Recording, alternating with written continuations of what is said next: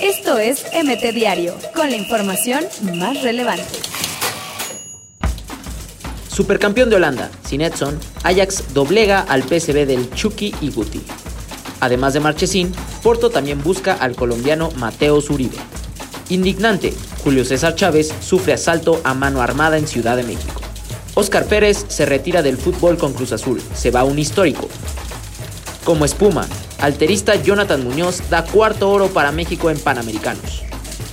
Giovanni Dos Santos debutó con América en Liga MX. Atleta olímpica porta 50 kilos de droga. Fue detenida cuando iba a su entrenamiento. Chicharito Hernández entró de cambio en triunfo de West Ham sobre Fulham. Esto es MT Diario, con la información más relevante.